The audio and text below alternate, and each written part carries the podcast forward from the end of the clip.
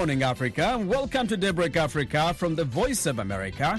I'm Jackson Mvunganyi in Washington. Today is Monday, May the 23rd, and here are some of the stories we are covering for you this morning. Somalia's new president is starting his four year term facing familiar top issues such as the country's political divide and rising attacks by Al Qaeda linked insurgent group Al Shabaab. Another challenge is, as I said, is the security. The security is a, is a major problem. Al Shabaab is a major problem. Their demand is to get rid of the foreign forces. A Nigerian high court has sentenced a Danish national to death by hanging. Nielsen has been standing trial since June 2018 after he was arrested on charges of murdering his wife, Zainab, and their daughter in their home in Lagos. In Ghana, economists are calling for stronger fiscal measures to respond to rising inflation in West Africa's second largest economy. We'll have those stories plus sports coming up right here on Daybreak Africa. Stay tuned.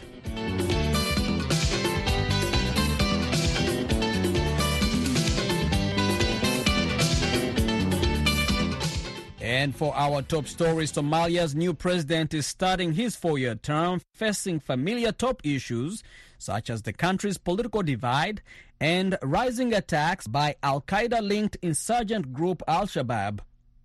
Ahmed Mohamed reports from the capital, Mogadishu.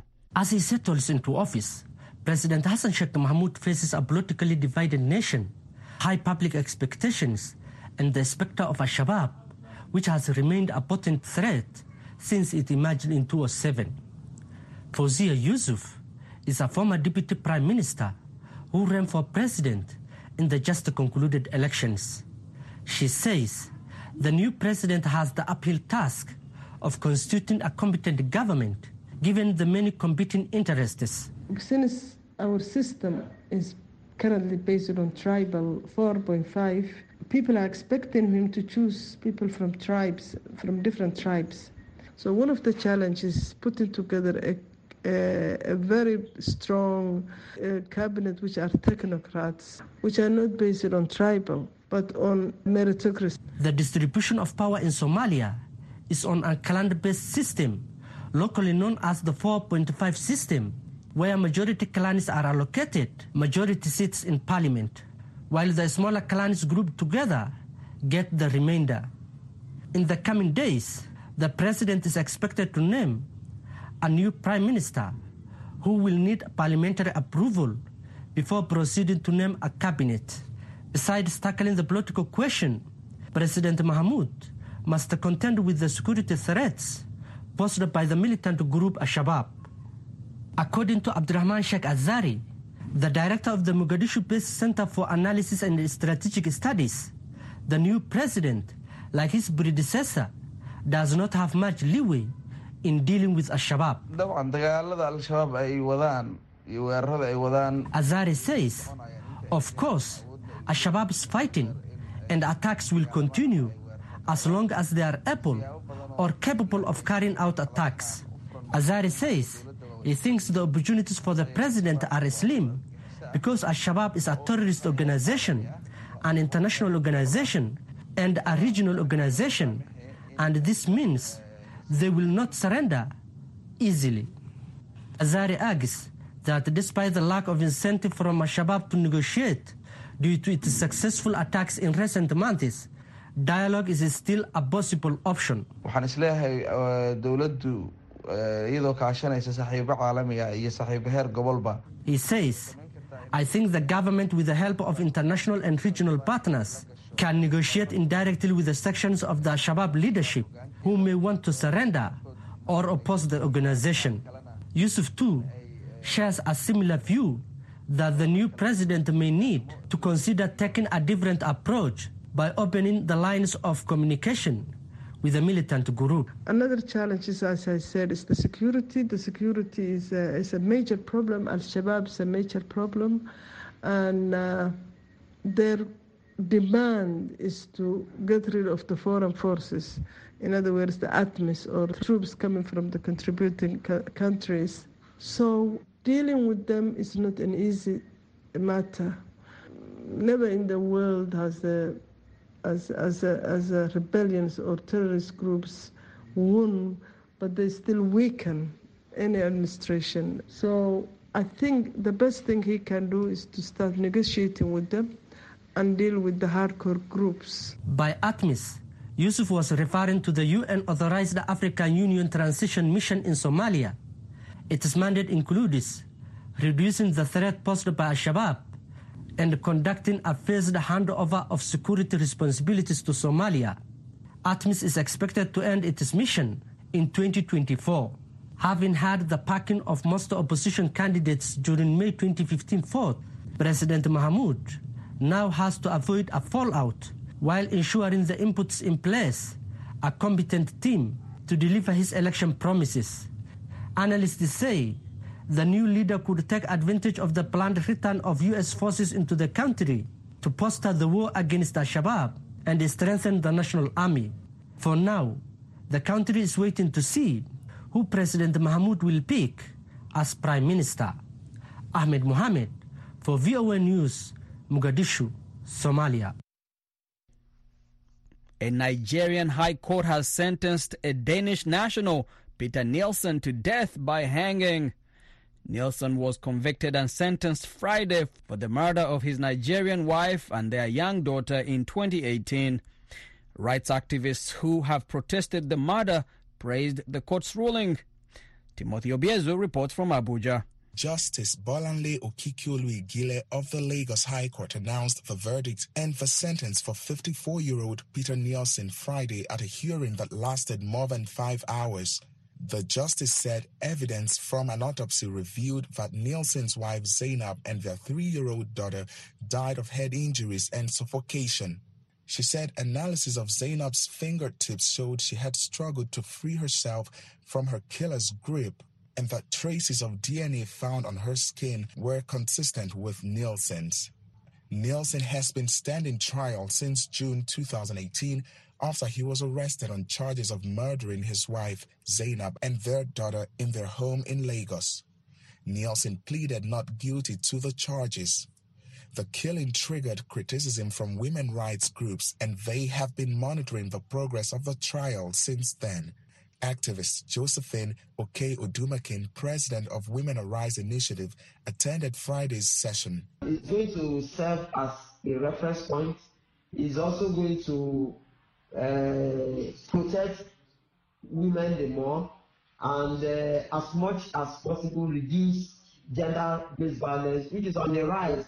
And I'm sure that with this landmark judgment, a lot of people will have a rethink. Okei-Odumakin noted the bodies of Nielsen's wife and daughter have remained in the mortuary since their death four years ago. Nigerian courts continue to issue death sentences in cases such as killings, kidnappings, or armed robbery, despite a growing debate on whether or not to abolish the measure. Earlier this year, some advocates urged Nigerian authorities to annul the death penalty. Human rights lawyer Martin Obono says strict measures like the death penalty are helpful in deterring crimes. In terms of deterrence, I think um, a lot of people will have killed people if they knew that they will, work, they will get away with it and just have life imprisonment. And maybe one day the governor will come and pardon you or the president will pardon you. 54 countries around the world, including Nigeria, allow the death penalty. Nigerian authorities say there are more than 3,000 prisoners awaiting execution, the highest number in Africa. But the last time an execution was carried out in Nigeria was in 2016. Timothy Obiezu for VOA News, Abuja, Nigeria.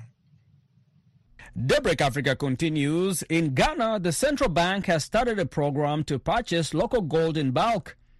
Bank authorities say that this is an effort to raise the gold component of its reserves as a way to strengthen the local currency known as the cedi, which has depreciated about 20% against the dollar. Ghana, just like many other countries on the continent, has been impacted by several current global events outside of its control, including the war in Ukraine, high oil prices, and supply chain disruptions due to the pandemic. Economists are calling for stronger fiscal measures to respond to rising inflation in West Africa's second largest economy. They say that even though the country has seen some relative growth compared to the previous two years, currency depreciation is having an impact on the projected economic growth of the country as local consumers are spending more to buy less. Professor John Gatsi is the Dean of University of Cape Coast School of Business. In the first part of our two-part conversation, he tells me that the monetary policy measures taken by the Bank of Ghana may not be enough to make up for the issues affecting the larger economy. Just like uh, what is happening globally, we have uh, been experiencing upward development in inflation. Uh, that translates in food prices going up above the expectation of many Ghanaians. Uh, we have also seen the policy rate announced by the Bank of Ghana gone up, leading to increase in lending rates. Uh, and in addition to that, we also having liquidity challenge within the banking sector uh, because of the monetary policy measures taken by the Bank of Ghana, for which part of the deposit uh, that is being kept by the Bank of Ghana, we call the cash reserve, has been increased uh, from around 8% uh, during the pandemic to around 12%, uh, making it difficult for the financial institutions to have uh, funds available to lend to people, even at a high interest rate. Last month, Ghana's inflation rate climbed to the highest level in more than 18 years, creating more complications for the struggling economy. Dr. John Gatsi says that this has led to an increase in the cost of living in the country. Uh, we have high interest rate commitment, uh, a lot within the country and outside the country that is denominated in foreign currency, putting pressure on our forests. And uh, depreciation has actually been pronounced in recent times and making general cost of living, cost of doing business, very difficult in the country.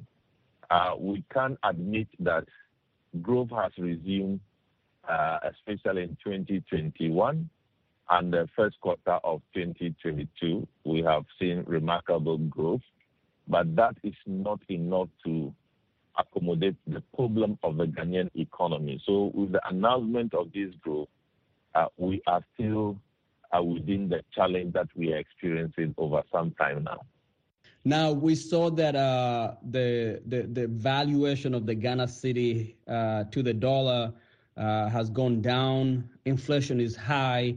Did some of these issues uh, start before the pandemic? Is the economy suffering due to the pandemic, or is just general mismanagement? Well, we consider the pandemic to aggravate the already uh, difficult situation that we were experiencing before the pandemic. Uh, if we take our fiscal measures uh, and their indicators, uh, they were not the best before the pandemic. So we consider the pandemic to aggravate the situation.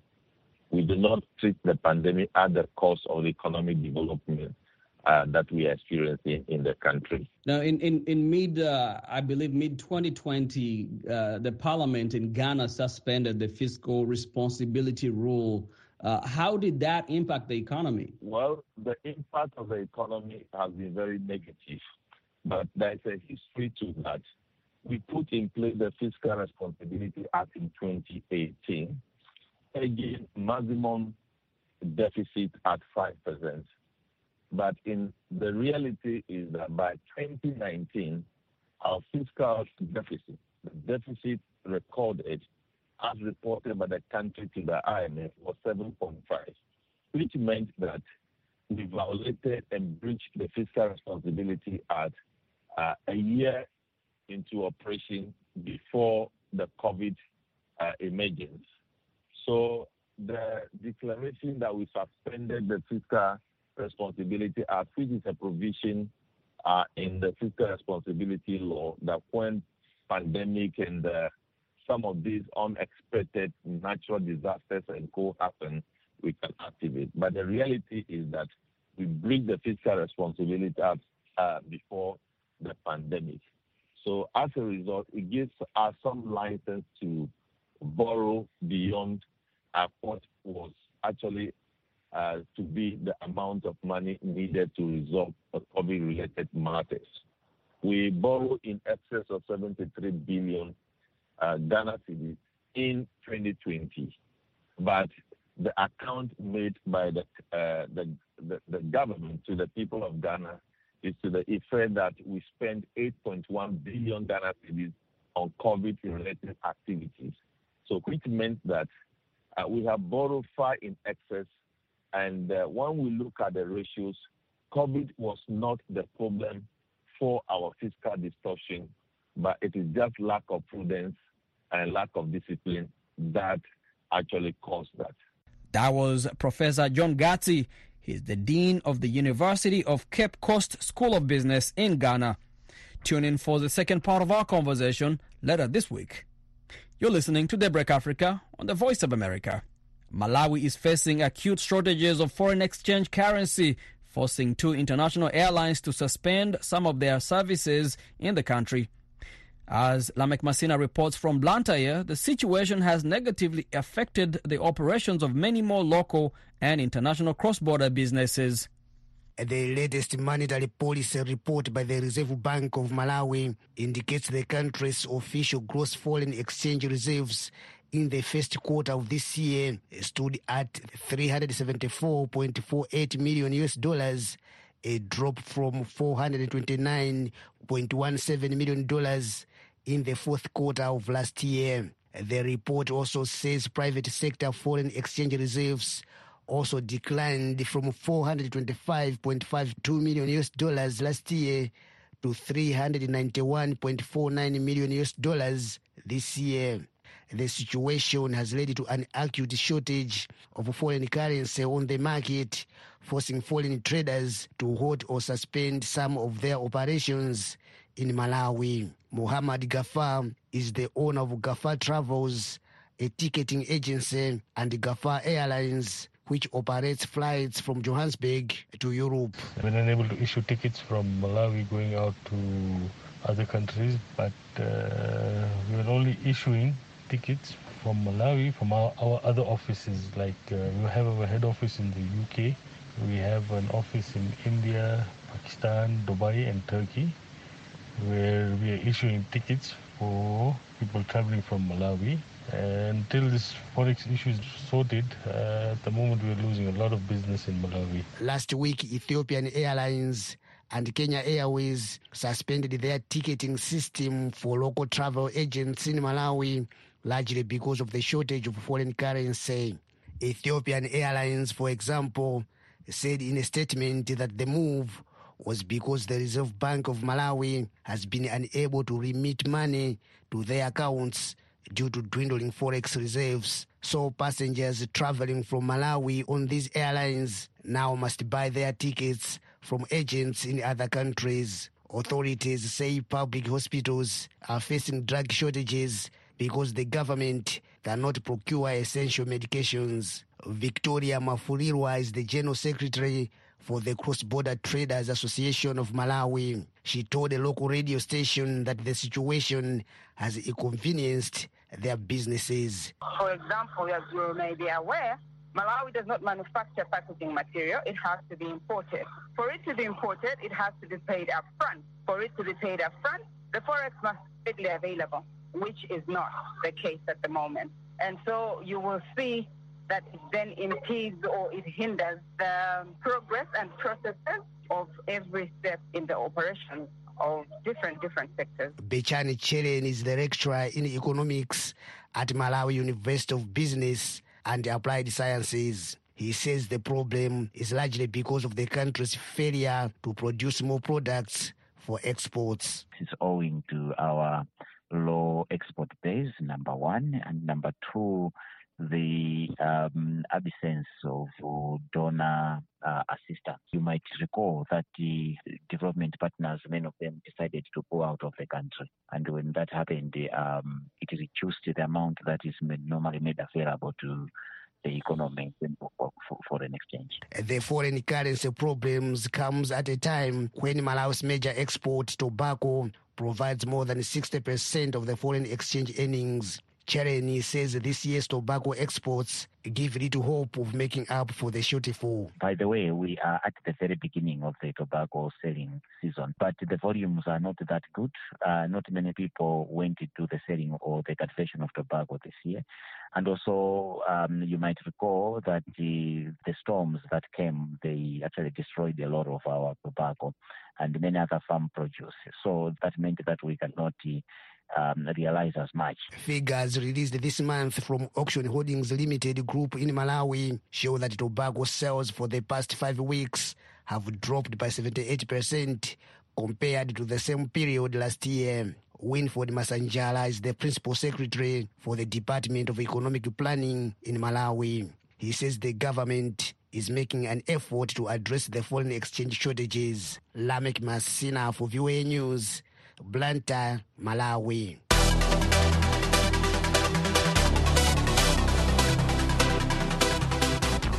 And now it's time for Daybreak Africa Sports. And with that, we go to Abuja in Nigeria with Samson Omale. Good morning to you, Samson. Good Monday morning to you too, Jackson. We begin the sport with the French Open as Tunisian tennis star Ons Jabeur was an early casualty on the opening day of the French Open on Sunday in the French capital. Jabeur, seen as a potential champion this year despite never having previously got past the fourth round, was the opening day's highest profile casualty when she lost 3-6, 7-6, 7-4, 7-5 to Poland's 56th ranked Magda Linette. Jabeur had won 17 clay court matches in the weeks before the French Open and became the first African to win a WTA 1000 event at the Madrid Open. Jabeur came into the event with a season-leading 17 wins on clay, the prestigious Madrid title, and a runners-up spot to world number one Iga Swiatek in Rome.